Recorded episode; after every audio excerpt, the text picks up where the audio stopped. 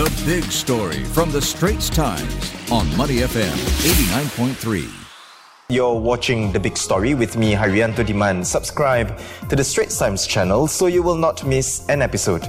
Revenge travel is about to take on a whole new level after China scraps its quarantine measures for international arrivals from January 8th.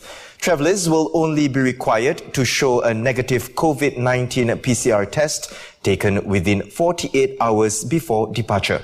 Restrictions on airlines over the number of flights to and from China will also be removed.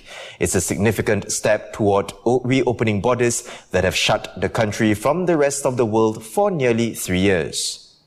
The Straits Times' is a China Bureau Chief Tan Dawei, who's in Beijing, joins us now for more. How have the Chinese reacted to the scrapping of travel quarantine rules? Uh, well, they're generally happy about the news, um, and we've seen searches for um, international flights on travel websites and apps um, shoot up today. Uh, Ctrip, which is the biggest online travel agency in China, um, said that searches for popular destinations like Thailand, uh, South Korea, Macau, Hong Kong, um, and Japan have uh, jumped tenfold and more. And the immigration authorities are beginning to processed um, Chinese passports. Again, uh, they suspended the renewal of passports in July last year, except for those who um, need to travel for school um, or for work overseas.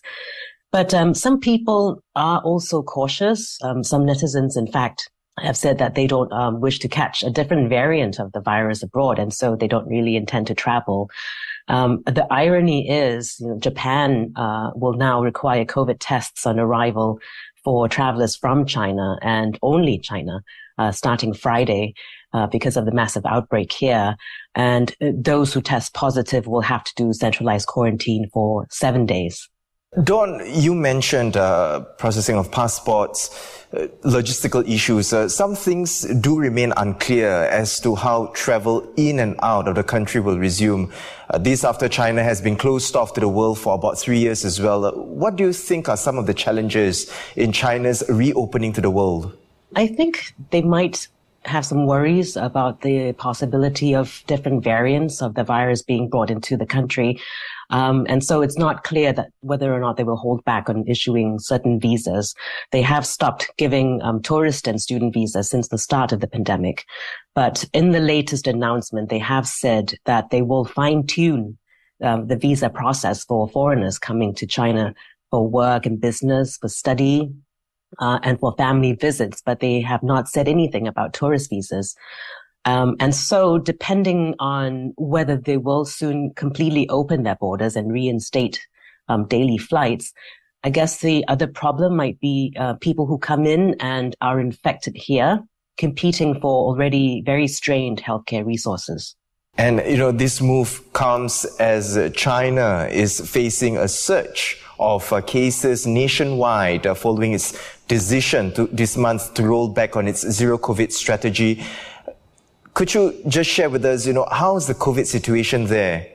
Well, in Beijing, we are already seeing signs of life return. Um, there are more people on the streets, um, eating in restaurants, um, and traffic is heavier than it was uh, about a week or two ago, as plenty of people who caught the virus um, in the early wave after the reopening have um, recovered.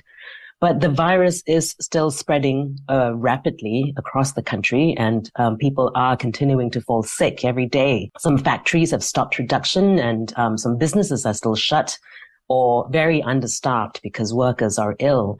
Um, in fact, the uh, Yinchuan um, Immigration Authority in the Ningxia province um, has asked people to apply for new passports only after the new year, as too many staff members have COVID. Uh, we are also still seeing lines at hospitals, um, and there's still a shortage of antigen kits and fever medication. And according to the Center for Disease Control and Prevention, we are only at the first peak of this viral wave. Another peak will come around Chinese New Year, which is um, at the end of January, when millions of Chinese will travel home. And the third peak uh, will come probably sometime in February to March. Don, thank you for the updates as the China Bureau Chief Tan Dawei.